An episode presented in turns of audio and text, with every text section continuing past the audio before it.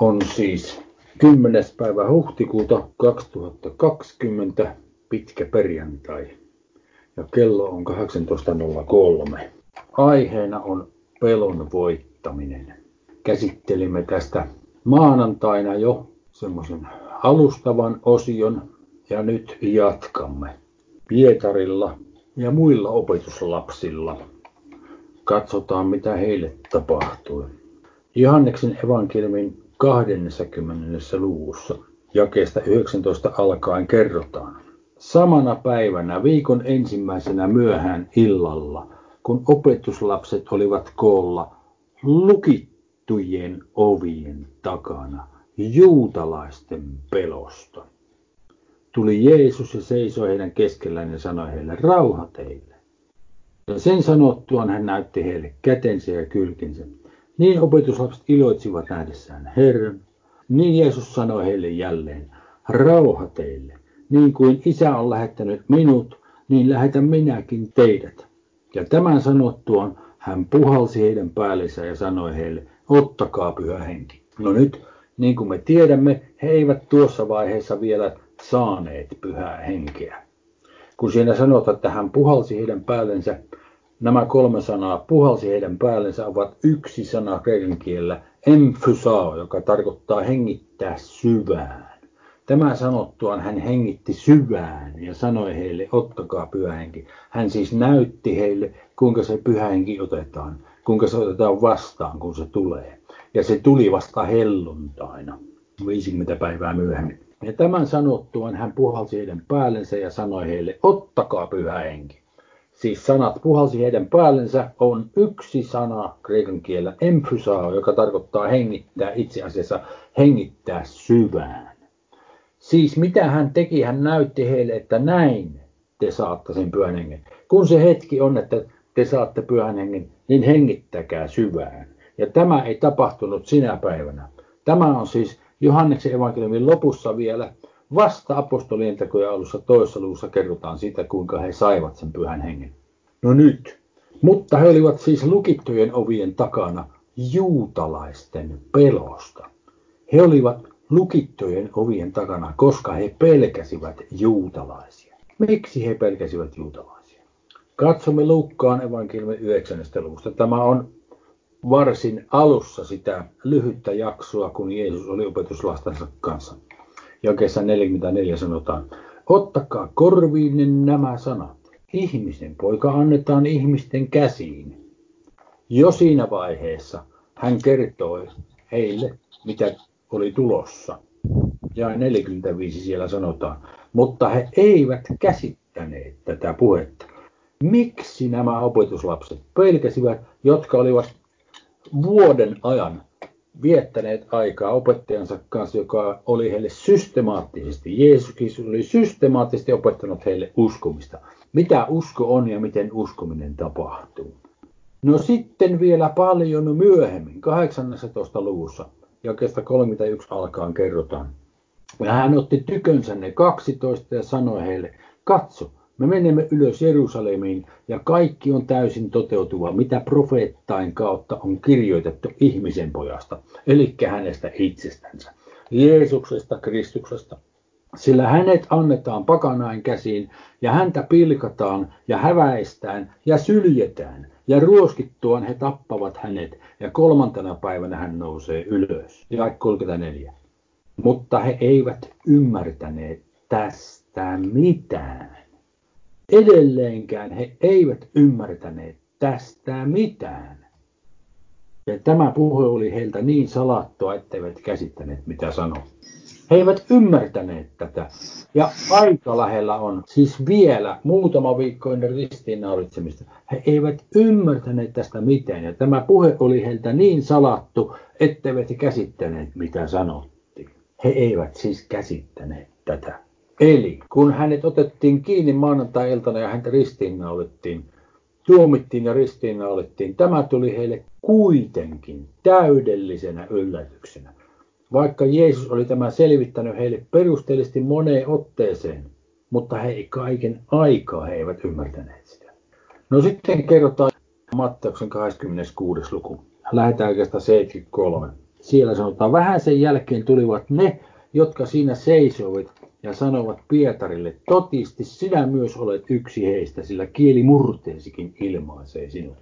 Siis Jeesus oli otettu kiinni maanantai-iltana, hänet oli viety ylimmäisen papin palatsiin, siis Hannaan ja Kaifaan, molemmat kaksi siihen aikaan ylimmäisenä pappina toiminutta miestä asuivat samassa suuressa rakennuksessa, joka oli semmoinen neliskanttinen rakennus, jossa oli sisäpiha keskellä. Ja Pietari pääsi tänne sisäpihalle. Ja siihen palatsiin vietiin Jeesus tuomittavaksi. Ja Pietari meni mukana ja pääsi ystävänsä avulla sitten sinne sisäpihalle ja oli siellä sisäpihalla pidemmän aikaa. Ja sitten he siellä sisäpihalla olevat ylimmäisten pappien palvelijat tunnistivat Pietari, että tämäkin on yksi niistä, joka on ollut Jeesuksen kanssa ja sanoivat hänelle, totisesti sinä myös olet yksi heistä, sillä kieli murteesikin ilmaisee sinut. Silloin hän rupesi sadattelemaan, siis Pietari rupesi sadattelemaan ja vannomaan, en minä tunne sitä miestä. Ja samassa lauloi kukko. Niin Pietari muisti Jeesuksen sanat, jotka hän oli sanonut, ennen kuin kukko laulaa sinä kolmasti minut kielen. Ja hän meni ulos ja itki katkerasti. Siis hän ei ollut kyennyt pitämään sitä lupausta, jonka hän oli Jeesus. Vaikka mitä tapahtuisi, niin minä en sinua jätä. Ja mikä oli tämän takana? Sen takana oli raamattu. Sitten Johanneksen 20. luvussa kerrotaan, kun Simon Pietari meni haudalle erään toisen opetuslapsen kanssa. Siellä sanotaan, niin Simon Pietarikin tuli hänen perässään ja meni sisälle hautaan ja näki käärinliinat siellä. Ja hikiliina, joka oli ollut hänen päässänsä, ei pantuna yhteen kääreliinojen kanssa, vaan toiseen paikkaan erikseen kokoon käärittynä. Silloin toinenkin opetuslapsi, joka ensimmäisenä oli tullut haulle, meni sisään ja näki ja uskoi. Sillä he eivät vielä ymmärtäneet raamattua, että hän oli kuolleista nouseva. Vielä tuossakaan vaiheessa he eivät ymmärtäneet raamattua, että hän oli kuolleista nouseva. Siis Jeesus. Se oli vieläkin pimennossa heillä. Mutta sitten, kun tullaan apostolien tekoon, toisessa luvussa, toisessa luvussa kerrotaan, kuinka he saavat pyhän hengen ja puhuivat kielillä. Ja kun tämä toimitus tapahtui Jerusalemin temppelin lähistöllä, 3000 ihmistä kaiken kaikkiaan tuli uskoon sinä päivänä. Joka tapauksessa juutalaiset kun kuulivat, mitä tapahtui, jakessa 13 kerrotaan, siellä sanotaan, mutta toiset pilkkasivat heitä ja sanoivat, he ovat täynnä makeata viiniä, kun nämä siis puhuivat kieltä. Ja 14. Niin Pietari astui esiin niiden 11 kanssa, korotti äänensä ja puhui heille, miehet, juutalaiset ja kaikki Jerusalemissa asuvaiset, olkoon tämä teille tiettävä ja ottakaa minun sanani korviinne. Siinä sitten Pietarin puhe jatkuu, hypätään sitä pätkän yli, mennään jakeeseen 22, jossa kerrotaan. Tämä on siis Pietarin puheen jatkoa. Te Israelin miehet, kuulkoa nämä sanat. Jeesuksen nasaretilaisen, sen miehen, josta Jumala todisti teille voimallisilla teoilla ja ihmeillä ja merkeillä, joita Jumala hänen kauttansa teki teidän keskellänne, niin kuin te itse tiedätte. Hänet, joka teille luovutettiin Jumalan ennalta määrätyn päätöksen ja edeltä tietämyksen mukaan. Te laista tietämättömien miesten kätten kautta naulitsitte ristille ja tapoitte. Siis te laista tietämättömien miesten kätten kautta naulitsitte ristille ja tapoitte. Hänet Jumala herätti ja päästi kuoleman kivusta, niin kuin ei ollutkaan mahdollista, että kuolema olisi voinut hänet pitää. No kuulostaako tämä nyt siltä samalta Pietarilta, joka sadatteli ja kirjoisi ja sanoi, että vakuutti ja vannoi moneen, moneen, moneen kertaan, että hän tunne tätä miestä ollenkaan. Siis Jeesusta Kristusta. Muutama päivä myöhemmin tämä tapahtuu. Mitä tapahtui siinä välissä? No siinä välissä oli se helluntai-päivä, tämä sama päivä, aikaisemmin samana päivänä, he saivat pyhän hengen. Ja sitä mukaan, sen pyhän mukana tuli rohkeus heille puhua näitä asioita. Heillä oli aivan fantastinen koulutus, mutta sen koulutuksen mukana ei ollut tullut vielä sitä henkeä, jonka mukana se voima tuli. Nyt helluntaina oli tullut se henki ja se voima. Ja Pietari ei pelännyt enää tippaakaan. Siis se henki, jonka he saivat toisen Timoteuksen ensimmäisen luvun seitsemän sanotaan, sillä Jumala ei ole antanut meille pelkuruuden henkeä, vaan voiman ja rakkauden ja raittiuden hengen. Raittius on siis harmonisen mielen tai järkevyyden mielen hengen. Harmonisen mielen tai järkevyyden, rationaalisen mielen hengen. Ja roomalaiskirjan 2. luvun 15 sanotaan, sillä te ette ole saaneet orjuuden henkeä ollaksenne jälleen pelossa, vaan te olette saaneet lapseuden hengen, jossa me huudamme Abba, isä. Abba on aramea ja vastaa suurin piirtein meidän sanaamme iskä tai isi. Me huudamme isi Jumalalle. Siinä hengessä, jonka me olemme saaneet Jeesukselta Kristukselta. Siis tässä on synopsis siitä, mitä tarvitaan, jos pelko halutaan voittaa. Ja edellisellä kerralla selvitettiin jo, että pelko on syntiä ja synnin seurauksena tapahtuu kaikkea pahaa täällä maailmassa. Mutta nyt tässä yhteydessä halusin käsitellä vielä kuoleman pelon. Hebrealaiskirjan toisella luvun 14 ja 15 kerrotaan, koska siis lapsilla on veri ja liha, tuli hänkin, Jeesus Kristus, niistä yhtäläisellä tavalla osalliseksi, että hän kuoleman kautta kukistaisi sen, jolla oli kuolema vallassaan, se on perkeleen. Ja vapauttaisi kaikki ne, jotka kuoleman pelosta kautta koko elämänsä olivat olleet orjuuden alaisia. Siis Jeesus Kristus on se, joka vapauttaa kaikki ne, jotka kuoleman pelosta kautta koko elämänsä ovat olleet orjuuden alaisia. Tämä on Jumalan tarkoitus ja tahto. Kun sanotaan kesä 14, että hän kuoleman kautta kukistaisi sen, jolla oli kuolema vallassaan, se on perkeleen. Mistä tässä on kysymys? Miten hän saattoi kuoleman kautta kukistaa sen, jolla on kuolema vallassaan? Sen perkeleen siis.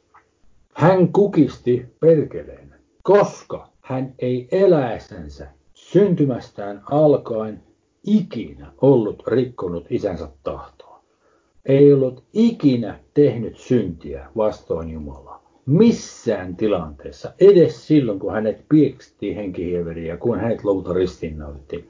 Hän ei koskaan tehnyt syntiä missään muodossa.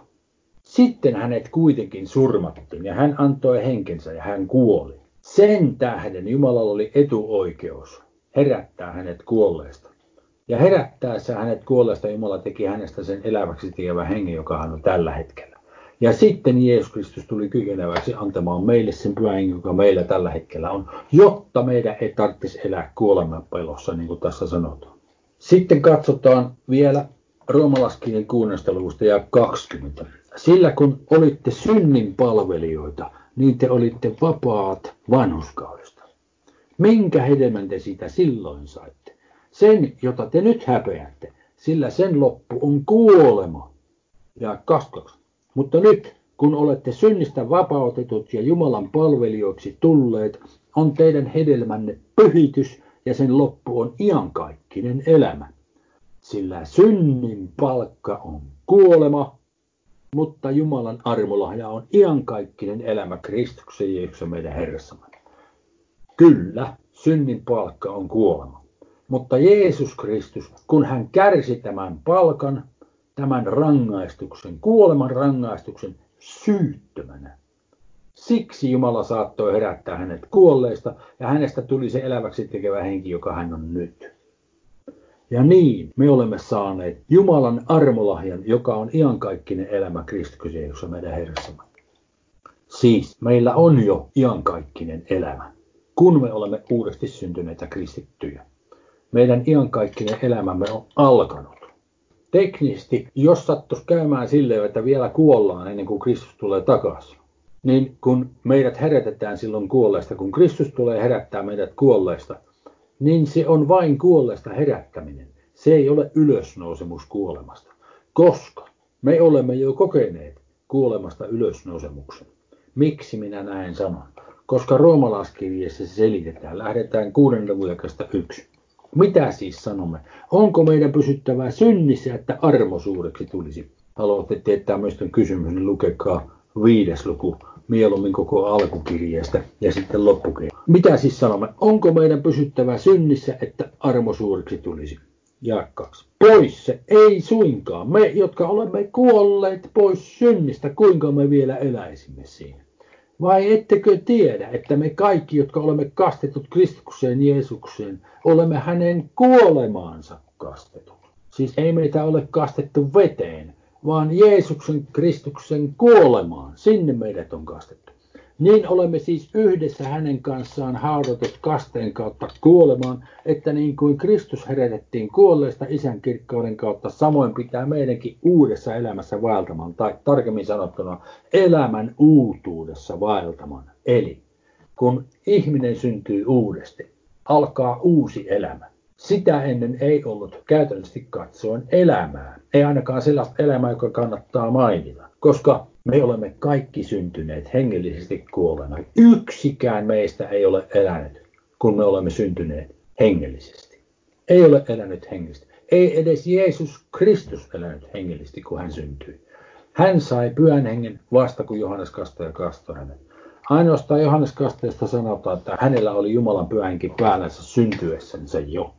Mutta se ei ollut samanlainen pyhänki, joka meillä on nyt. Luetaan oikeastaan viisi. Sillä jos me olemme hänen kanssaan yhteen kasvaneita yhtäläisessä kuolemassa, niin olemme samoin myös yhtäläisessä ylösnousemuksessa. Kun tiedämme sen, että meidän vanha ihmisemme ei tarkoita sitä, joka pannaan vanhaan kotiin, vaan vanha elämäntapa. Kun tiedämme sen, että meidän vanha ihmisemme, eli se alkuperäinen elämäntapamme, ennen kuin me uudesti synnymme Jumalan pyhästä hengestä, on hänen kanssaan ristiin naulittu, että synnin ruumis kukistettaisiin niin, että me enää syntiä palvelisi, sillä joka on kuollut, se on vanuskautunut pois synnistä. Mutta jos olemme kuolleet Kristuksen kanssa, niin me uskomme saavamme myös elää hänen kanssaan. Siis tässä ja nyt ja iankaikkisuudessa, tietäen, että Kristus sitten kun hänet kuolesta herätettiin, ei enää kuole. Kuolema ei enää häntä vallitse. Sillä minkä hän kuoli, sen hän kerta kaikkiaan tai yhdellä kertaa kuoli pois synnistä, mutta minkä hän elää, sen hän elää Jumalalle. Niin tekin pitäkää itsenne synnille kuolleina mutta Jumalalle elävinä Kristuksen Jeesuksessa. Älköön siis synti hallitko teidän kuolevaissa ruumissanne niin, että olette kuuliaiset sen himoille. Älkääkä antako jäseniänne vääryyden aseeksi synnille, vaan antakaa itsenne kuolleesta eläviksi tulleina Jumalalle ja jäsenenne vannuskauden aseeksi Jumalalle. Tässäkin sanotaan, me olemme kuolleista eläviksi tulleet. Siis kun ihmisellä ei ole Jumalan pyhähenkeä, niin se on hengellisesti kuollut. Ja kun hän on hengellisesti kuollut, niin hänellä ei ole hengellistä ymmärrystä. Tästä syystä esimerkiksi opetuslapset eivät kyenneet ymmärtämään koko aikana, mitä Jeesus oli opettanut heille hänen kuolemastaan ja ylösnousemusta. Se oli mennyt aivan täydellisesti yli heidän hilseen. He ei ole ymmärtäneet sitä koskaan, ennen kuin hän sitten lopulta kuoli ja kun Jumala hänet herätti ylös kuolleesta ja kun hän ilmestyi heille ja sitten kun he saivat pyhän hengen, niin sen pyhän hengen mukana alkoi asiat aueta heille, ne asiat, jotka Jeesus oli heille opettanut. Nyt yleinen käsitys on kristittyjen keskuudesta, että kun ihminen syntyy uudesti, niin sen jälkeen kaikki on hyvin. No kyllä, ne on paremmin kuin aikaisemmin. Mutta se uudesti syntyminen, se on vasta alku. Silloin meillä on mahdollisuus alkaa elää hengellisesti. Silloin meillä on mahdollisuus tekemään Jumalan tahto, joka meille tulee Jeesuksen Kristuksen kautta, joka on meidän Herramme. Silloin meillä on mahdollisuus oppia kuulemaan hänen äänensä. Ja hänen henkilökohtaisessa ohjauksessaan tässä ja nyt, silloin alkaa mahdollisuus meille ruveta puhdistamaan sieluamme. Että voisimme rakentaa sen vannuskauden haarniskan meidän sielumme ympärille joka tarkoittaa sitä, että me pikkuhiljaa pannaan kaikki katkeruus, viha, huuto, kaikki pelko, kaikki pahuus, kaikki kateus, kaikki ylpeys, kaikki negatiivinen, kaikki paha pois. Ja Herramme Jeesus Kristus ohjauksessa, sen pyhän voimasta, joka meille tulee, jonka Herramme Jeesus Kristus on meille antanut. Vielä jatketaan ensimmäisen korintolaiskirjan 15. luvussa jakeessa 22 sanotaan, sillä niin kuin kaikki kuolevat Aadamissa, niin myös kaikki kaikki tehdään eläviksi Kristuksessa. Me olemme kaikki kuolleet Aadamissa ja meidän kuolemamme tapahtui Kristuksen kanssa, kun hänet ristiinnaulattiin. Meidän ylösnousemuksemme on myös tapahtunut Kristuksen kanssa, kun Jumala herätti hänet ylös kuolleesta. Sen takia kristityt ei varsinaisesti koe enää ylösnousemusta. Se, mistä kerrotaan ensimmäisen Tessaloniskirjan neljännessä luvussa, on kuolleesta herättäminen. Se tapahtuu paljon aikaisemmin kuin ylösnousemukset, joita on kaksi, ja niistä puhutaan ilmestyskirjassa. Siis siinä ilmestyskirjan ylösnousemuksessa me emme ole nousemassa ylös kuolleesta. Meidät herätetään kuolleesta paljon sitä aikaisemmin.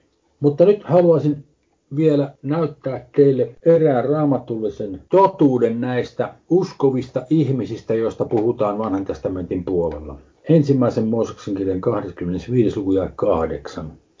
Siellä kerrotaan Abrahamista. Ja Abraham vaipui kuolemaan korkeassa iässä, vanhana ja elämästä kyllänsä saaneena. Ja tuli otetuksi heimonsa tykö. Mitä tarkoittaa, että hänet otettiin heimonsa tykö? Tarkoittaa sitä, että hän meni sinne, missä kaikki muutkin hänen heimostansa kuolleet ihmiset olivat.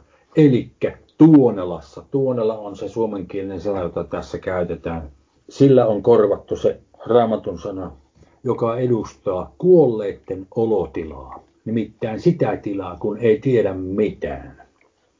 Eli kuolleen kannalta se kuoleman hetki on viimeinen, jos silloin on tajuissaan tai niinä aikoina. Ne on viimeisiä tajullisuuden hetkiä. Seuraava tajunnan hetki on, kun Herramme Jeesus tulee hakemaan meidät täältä pois.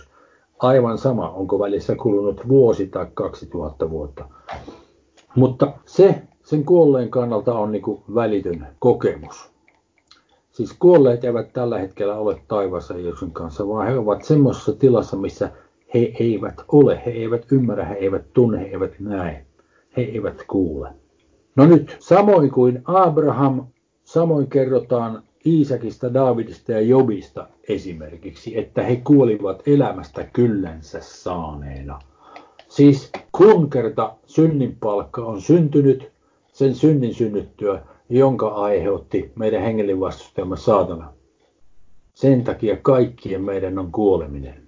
Nyt, jos Kristus sattuisi tulemaan takaisin, niin kuin kohta luetaan, ennen kuin joku meistä kuolee, niin käytännössä tämä ihminen ei kuolekaan ikinä. Mutta raamatullisesti todellisuudessa hän on kuollut Kristuksen kanssa, kun Kristus ristiinnaulittiin mennään vielä katsomaan Johanneksen evankeliumin 11. luvusta yksi ja selvyyden vuoksi. Tämä on keskellä sitä kertomusta, missä kerrotaan Lasaruksen kuolleesta herättämisestä. Ja Lasaruksella oli sisarukset kaksi siskoa, Martta ja Maria. Ja tämä on nyt keskellä sitä keskustelua, minkä Jeesus kävi Martan kanssa, kun hän tuli näiden kotiin herättämään Lasarusta kuolleista. Itse asiassa he olivat menossa Lasaruksen haudalle. 11. luku ja 25 sanotaan. Jeesus sanoi hänelle, Martalle siis, minä olen ylösnousemus ja elämä. Joka uskoo minuun, se elää vaikka olisi kuollut. Mitä tarkoittaa, että Jeesus on ylösnousemus? No se tarkoittaa sitä, että hän herättää meidät kuolleista. No mitä tarkoittaa, että Jeesus on elämä? No se tarkoittaa sitä, että kun meidät on herätty kuolleista, tai kun me olemme uudesti syntyneet, meidän elämämme todellisuudessa tapahtuu hänen toimestansa, mitä enemmän me kuulemme hänen ääntänsä tietenkin. Joka uskoo minuun, se elää, vaikka olisi kuollutkin. No mitä se tarkoittaa? Jakessa 26 sanotaan, eikä yksikään, joka elää ja uskoo minuun, ikinä kuole. Uskotko sen? Hän kysyi Martalta. Nyt tämä käännös ikinä kuole on hivenen heikohko. Minä selvitän teille, mitä siinä sanotaan. Sana ikinä, suomenkielinen sana on kreikan kielellä toi sana aion, joka tarkoittaa aika, aikakausi, pitkä aika, iäisyys. Novumin, siis Uuden testamentin väliriviraamattu kirjan mukaan, jossa on myös sanakirja. Siellä sanakirjassa on nämä määritteet. Aika, aikakausi, pitkä aika, iäisyys on aion. Ja tämä sana kreikan kielellä on akkusatiivissa siis nominatiivi, genetiivi, akkusatiivi. Ja se tarkoittaa sitä, että se pitäisi ymmärtää merkityksessä iäisyydeksi. Minä luen nyt teille ensin Novumin väliriviraamatun käännöksen tästä jakeesta. Ja jokainen elävä ja uskova minuun ei kuole iäisesti. Uskotko tämän? Sitten on vielä semmoinen kuin elävä uutinen käännös, vuonna 1977 tehty raamatun käännös. Siellä sanotaan, ei kukaan, joka elää uskoen minuun, koe ikuista kuolemaa. Uskotko sen, Martta? No hyvä, voimme jatkaa ensimmäisen Tessalaiskirjeen neljännessä luvussa. Lähdetään siellä jakeesta 13. Tämä on se paikka, missä Paavali selvittää, mitä poisnukkuneille tapahtuu. Siis poisnukkuneet ovat kuolleita. Ja nimenomaan nyt tässä asiayhteydessä Kristuksessa kuolleita poisnukkuvia koskeva kertomus. Ja 13. Mutta me emme tahdo pitää teitä veli tietämättöminä siitä, kuinka poisnukkuneiden on. Nyt tämä kaksoiskielteinen ilmaisu, mutta me emme tahdo pitää teitä velit tietämättöminä. Paavali käyttää sitä yhteensä seitsemän kertaa, muistaakseni kaksi kertaa sitä yksinkertaistettua positiivista muotoa, että haluan todella teidän tietävän. No joka tapauksessa tämä kaksoiskielteinen on kielikuva ja kielikuvat raamatussa korostavat, mitä sanotaan. Se korostaa tässä siis, että hän todella haluaa heidän tietävän sen, kuinka poisnukkuneiden on. Miksi? Ette te murehtisi niin kuin muut, joilla ei toivoa ole. Ja 14. Sillä jos uskomme, että Jeesus on kuollut ja noussut ylös, niin samoin on Jumala Jeesuksen kautta myös tuo poisnukkuneet esiin yhdessä hänen kanssaan. Sillä sen me sanomme teille Herran sanana, että me, jotka olemme elossa, jotka jäämme tänne Herran tulemukseen, emme suinkaan ehdi ennen niitä, jotka ovat nukkuneet. No, ei nekään, jotka on nukkunut ehdi aikaisemmin siinä mielessä, että ne ei nyt vielä ole siellä taivaassa vaan heidät herätetään kuolleesta vasta sitten, kun Jumala lähettää Herran Jeesuksen Kristuksen hakemaan meidät täältä tulemuksessaan. Siitä puhutaan tässä. Ja 16. Sillä itse Herra on tuleva alas taivaasta käskyhuudun, ylienkelin äänen Jumalan pasunan kuuluessa. Ja Kristuksessa kuolleet nousevat ylös ensin. Siis Kristuksessa kuolleet nousevat ylös ensin. Sitten meidät, jotka olemme elossa, jotka olemme jääneet tänne temmataan yhdessä heidän kanssaan pilvissä Herraa vastaan yläilmoihin, ja niin me saamme aina olla Herran kanssa. Niin lohduttakaa siis toisianne näillä sanoilla. Tässä on meidän lohdutuksemme. Tämä on, millä meidän tarvitsisi toisiamme lohduttaa. Että se kuolema, minkä me koemme täällä, okei, se on kuolema tosin, mutta se on semmoinen väliaikainen tapahtuma, koska Kristus tulee hakemaan meidät täältä pois ja herättää meidät kuolleista. Ja se ei varsinaisesti ole ylösnousemus, koska osa niistä ihmisistä, jotka ovat maapallon päällä vielä elävät, ja he lähtevät mukaan siinä. Siis he ovat kuolleet Kristuksessa ja he ovat ylösnousseet myös Kristuksessa, niin kuin mekin. Sen takia se teknisesti on vain kuolleista herättäminen. Tosi hieno juttu joka tapauksessa. Ensimmäinen korintolaskirja 15. luku luetaan sieltä Lähetään 51. Katso, minä sanon teille salaisuuden. Emme kaikki kuolemaan nuku, mutta kaikki me muutumme. Yhtäkkiä silmänräpäyksessä, viimeisen pasunan soidessa, sillä pasuna soi ja kuolleet nousevat katoamattomina ja me muutumme. Me viittaa niihin, jotka ovat vielä maapallon päällä.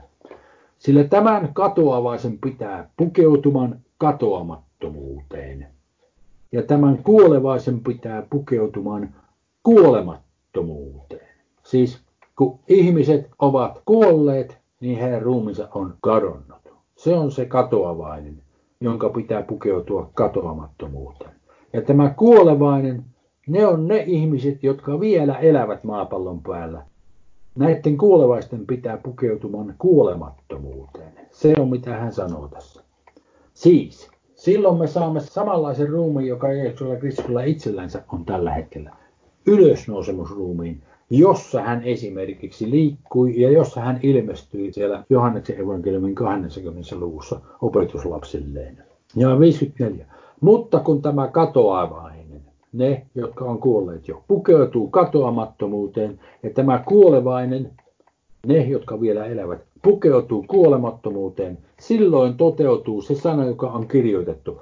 kuolema on nielty ja voitto saatu. Sitten se jatkuu vielä. Kuolema, missä on sinun voittosi? Kuolema, missä on sinun otasi? Tämä on mukaillen lainattu Hosean kirjan 13. luvun 14. Mutta kuoleman ota on synti ja synnin voima on laki. Mutta kiitos olkoon Jumala, joka antaa meille voiton meidän Herramme Jeesuksen Kristuksen kautta. Sen tähden rakkaat veljini, olkaa lujat, järkähtämättömät, aina innokkaat Herran työssä, tietäen, että teidän vaivan näkönne ei ole turhaa Herrassa. Ja tässä vaiheessa viittaa vielä siihen ensimmäiseen opetukseen, jonka minä pidin viime maanantaina. Siellä sen opetuksen lopussa on ohje, esimerkki, kuinka kaikkiin pelkoihin kannattaa suhtautua, millä tavalla rukoilla ja miten pyytää Herraltamme Jeesukselta Kristukselta apua. Että hän auttaa meitä siinä, että tämä pelon synti kaikissa muodossaan voitaisiin pistää pois meidän elämässämme.